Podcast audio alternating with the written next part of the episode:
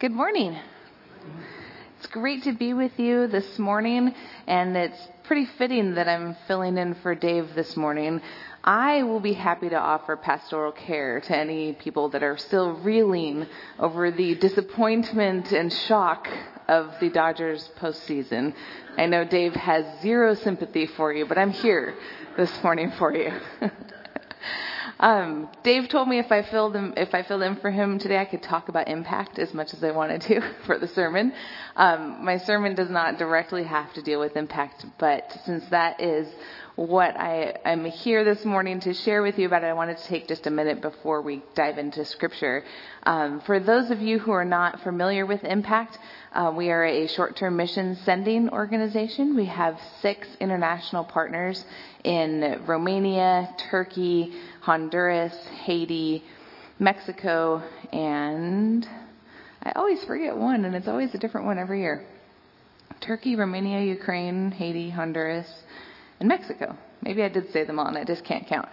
Um, we were super blessed this past summer to be able to actually function the way that we were supposed to after two summers of not being able to send teams abroad because of COVID. And we sent teams to Honduras and to Turkey, and it was a blessing. It felt super normal and that our partners were so excited to be able to receive short-term mission teams again and um, we are now in the process of going through the backside of the trip with the folks. Once they, we train them before they go out, and then when they come back, we have a process that we go through with them to kind of continue. What did you learn from the trip? What are you going to take away now? How are you going to serve in your community because of what you learned on that mission trip? And so that's the stage that we're in right now. Um, but we are also believe it or not, looking forward to next year already. And people say, already, it's October. And I say, well, you're already doing your planning for your summer vacations next year. So we are already planning on our trips. So we are offering four trips next year to, um, not to, to Romania, Turkey, Honduras, and Mexico. Our partners in Haiti and Ukraine, we are holding them in prayer and walking alongside them, but they have told us that it's not going to be a year for sending teams uh, to those countries, but we are offering to those other four. Um, it is 16 is our youngest, and we had somebody a few years ago that was 93 that went. So it is very intergenerational. Um, if it's something that uh, speaks to your heart that you'd like to hear more about, I'm going to be out on the patio afterwards. We'd love to share that with you. And we also have, um, up on the screen, we're doing a worship and missions night in just a couple of weeks where our goal is to get all of the youth and young adults from the presbytery all together for a night of worship and pizza and fun and getting to discover together how missions and worship are really one and the same and intertwined.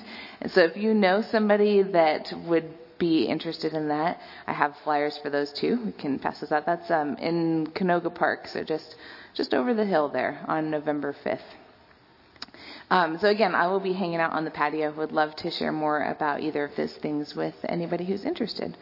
But let's uh, go ahead and dive into the scripture this morning. We are reading in Exodus chapter 4. We're going to be covering Exodus 3 and a little bit of 4 today, but we're just going to specifically um, start with this one. Exodus 4, verses 10 through 13. Moses said to the Lord, Pardon your servant, Lord. I have never been eloquent, neither in the past, nor since you have spoken to your servant. I am slow of speech and tongue.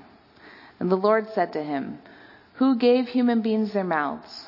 Who makes them deaf or mute? Is it not I, the Lord? Now go, I will help you speak and teach you what to say. But Moses said, Pardon your servant, Lord. Please send someone else. This is the word of the Lord. Lord, may the words of my mouth and the meditations of all of our hearts be pleasing to you. And let our ears and our hearts be open to what you have for us this morning. And it's in your name we pray. Amen. So this little piece of the passage that we read is taken from that story in Exodus where Moses encounters the burning bush. And this is one of those stories that I feel like we all, at least those of us who grew up in the church, have heard so many times through Sunday school that it's easy to read through it quickly and miss seeing that mirror that's being held up for us in this passage. But let's back up a little bit in the story since we just read that one little smidgen of it. So Moses is out on the hillside in the country tending his sheep, minding his own business when he sees a bush that's on fire and apparently not actually burning up. And then God speaks to him out of the bush and tells them that he has heard his people's cry for help, his people that are enslaved in Egypt. And he is choosing Moses to be that rescuer, to bring them out of Egypt. And in chapter 3, verse 11, we read Moses said to God, Who am I that I should go to Pharaoh and bring the Israelites out of Egypt? Who am I? How many of us can relate to Moses when we hear God calling us to do something in our life? When we hear God asking us to serve or step out of our comfort zone, who else says, But who am I to do that? I mean, wait, how am I supposed to do something like what you're calling me to do? Well, I do. Maybe you all respond really well when God calls you out of your comfort zone, but I'm the one that says, that's not me. Most of us start checking out that list of why we can't do it, right? You know, I haven't had enough training in this area. I've only been following Christ for X amount of years.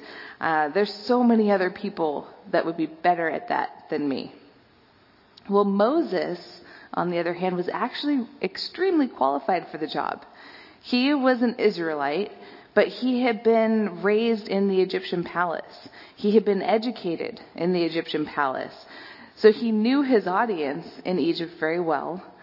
So who better to go and advocate for his people of origin than him who knows the people that were being the oppressor, the oppressors? He could be that bridge. But at the same time, this was a huge ask. And Moses' feelings of inadequacy are becoming overwhelming. In verse 12, God has heard him say, Moses is like, Who am I to do this? And God says, very simply, I will be with you. I mean, it seems like God's speaking, you out, speaking to you out of a burning bush, saying, I will be with you. I mean, that seems like pretty good reassurance, right?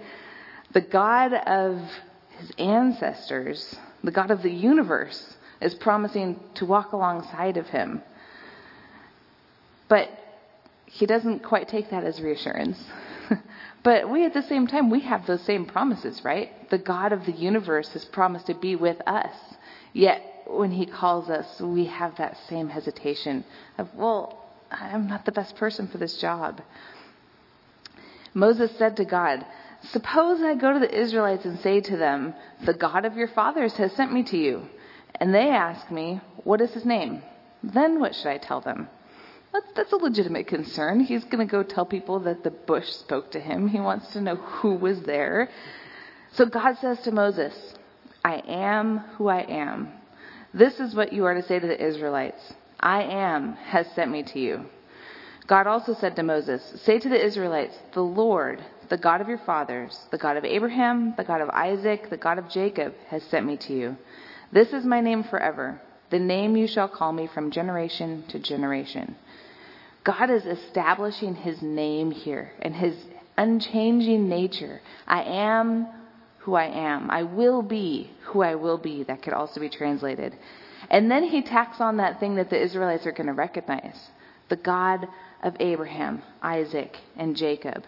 And then God continues to lay out for Moses the whole plan of how exactly he's going to use him to rescue his people from Israel. This seems like this might have been a pretty convincing, pretty powerful answer. But not for Moses yet. We pick it up at the beginning of chapter 4 and we see that Moses answered, What if they don't believe me or listen to me and say, The Lord did not appear to you? Moses is feeling his inadequacy again. He's getting nervous. He's saying, You know, they're not going to believe me that the Lord spoke to me out of a burning bush. They're going to think I'm crazy. And they're not going to take me seriously. I'm not an expert. I'm not a leader. They're not going to listen to me. How many of us have ever felt this way? God's calling you to do something, and you're feeling that that would be really hard to explain to someone else. They're going to think I'm crazy. They're just going to laugh at me because I am not an expert. I don't know what I'm talking about, but I know God has called me to do this. So God's answer to Moses again is pretty simple, but also pretty spectacular. He says, "Well, what's what's that in your hand?" And Moses is like, "Well, it's this stick I used to, you know, make the sheep move." And God says, "Well, throw it on the ground." And so Moses does, and it turns into a snake. And if that's not startling enough, God says, well, go pick it back up. And you got to give Moses props here. He actually picks the snake back up. It turns back into a staff. And then God says, put your hand inside your cloak. So Moses does. He pulls it out, and it has leprosy, that disease of just decay and flesh falling off. A little startling. and then God says, Let's put it back in your cloak. He puts it back in, pulls it back out. It's completely restored. And God says, Okay, so if that doesn't work for you or for the Egyptians, if they don't believe you, take the water from the Nile, pour it out, it'll turn to blood. So God's saying, I am all powerful. I am with you. Here's the proof. Here's these amazing signs that I'm going to do through you. And then Moses tries a different tactic. We read in verse 10 that we just read Moses says to the Lord, Pardon your servant, Lord. I have never been eloquent, neither in the past, nor since you have spoken to your servant. I am slow of speech and tongue. So maybe Moses stuttered Maybe he had a speech impediment, or maybe he was just terrified of talking in front of people and he got tongue tied when he did. But he's bringing to God here what I think is a pretty legitimate concern. God's asking him to go speak to Pharaoh, speak to the people, convince people of something, and Moses is like, I'm not a public speaker. I can't do this. But God's answer to this one is like my favorite. Partly because I picture God getting a little annoyed with Moses' excuses, but then also because I resonate with Moses in all of these excuses, and I picture God just encircling me with these words when I'm feeling inadequate or unable to do what He's called me to do. It says, The Lord said to him, Who gave human beings their mouths? Who makes them deaf or mute? Who gives them sight or makes them blind? Is it not I, the Lord? Now go. I will help you speak. I will teach you what to say. God's saying, Look, I made you. I know you. I made you with some unique gifts, and I also know you with all of your flaws. And so I'm taking care of that. I've redeemed you to do the work that I have for you. So God has told Moses, I will be with you. I am and I will be. I will work miracles through you. I will help you speak. I will teach you what to say. God's saying, Moses, I've got you. He's saying, Christy, I've got you. Now go get it done. Now, poor Moses. I still resonate with him, by the way. He's just, I feel his pain. After all of that, all of these reassurances, we get down to the root of his hesitation. He simply doesn't want to go. He simply doesn't want to take that step out of his comfort zone. He says, Pardon your servant, Lord. Please send someone else. Now you gotta admire a little bit the guts that that must have took at that point, right? God has reassured him, reassured him, promised him, and Moses is like, got the wrong guy. He's overwhelmed by that thing that God is calling him to do, and he doesn't want to take that step. When it comes down to it, he is simply more comfortable in his field with his sheep, doing what he knows. And when it comes down to it, we all have that same fear. It's human nature. We can read all of the promises that we have in the Bible from God, just as He laid it out for Moses. But in the end, if we're honest with ourselves, don't we have that same fear or that same desire to just be comfortable? Do what we know. Do what is safe. It's it's scary talking in front of people. It's scary putting ourselves out there in a new situation. It's scary to risk failure. It's scary to maybe sometimes physically go to the places that he's calling us to go to. But you know what? God never promised his followers comfort. I think we get a little confused with that sometimes. God never ever promised that we would be comfortable. In fact, we read through the Bible the exact opposite. He didn't ever promise that we'd be comfortable, but He did promise that He'd be with you. He made you, and He's got you. And He will walk with you doing what He's called you to do. we read Isaiah 6 earlier, and in this passage, we see Isaiah having an encounter with God kind of similar to Moses in the way that God is just this all powerful thing that creates in us a reaction of, of unworthiness and just that awe. Isaiah has this vision and he sees God in his throne. He sees all these things that are happening in heaven and his reaction is woe to me for I am ruined. I am a man of unclean lips and live among a people of unclean lips, and my eyes have seen the King, the Almighty. Isaiah encounters God in this vision, and he's overwhelmed. He's acutely aware of his deficiencies, of his unworthiness, of his own sin. But as the seraphim touched his mouth with that coal, he tells Isaiah to be free from all of that. And Isaiah being free of that overwhelmed unworthiness, of that sin, he is then uh, able to say, Here am I, Lord. Send me. God made us. He made each and every one of us for a purpose. He knows what He made us for. And He is, knows that we can't do it on our own. He's aware of our flaws. He's aware of our inadequacies. We absolutely can't do it on our own. And so that is why he bridged that gap with Jesus Christ and redeemed us, redeemed our sin and everything that comes along with it so that we can carry out that work that he has for us. So, what is God calling you to do in your life right now? Maybe it's reaching out to that neighbor that needs a friend that just takes a little bit extra effort because you don't actually know them or maybe you don't like them. Maybe it's serving here at church that's going to take a step of uncomfortableness because it's a little bit more time. It's a little bit unknown. Maybe it's getting involved in helping in the community. Maybe it's going to serve internationally with an impact trip. Most of the time, that thing that God is calling us to do is a about as easy to ignore as that flaming bush that Moses saw. We know that it's there as much as we try not to look at it.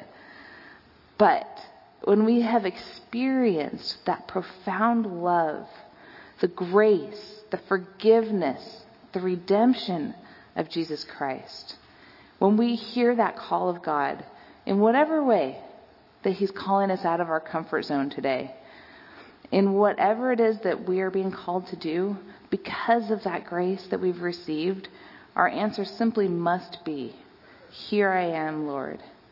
Send me. Let's pray. God, I pray that in this silence you will continue to speak to our hearts. Continue to impress upon us that call that you have placed on our lives today.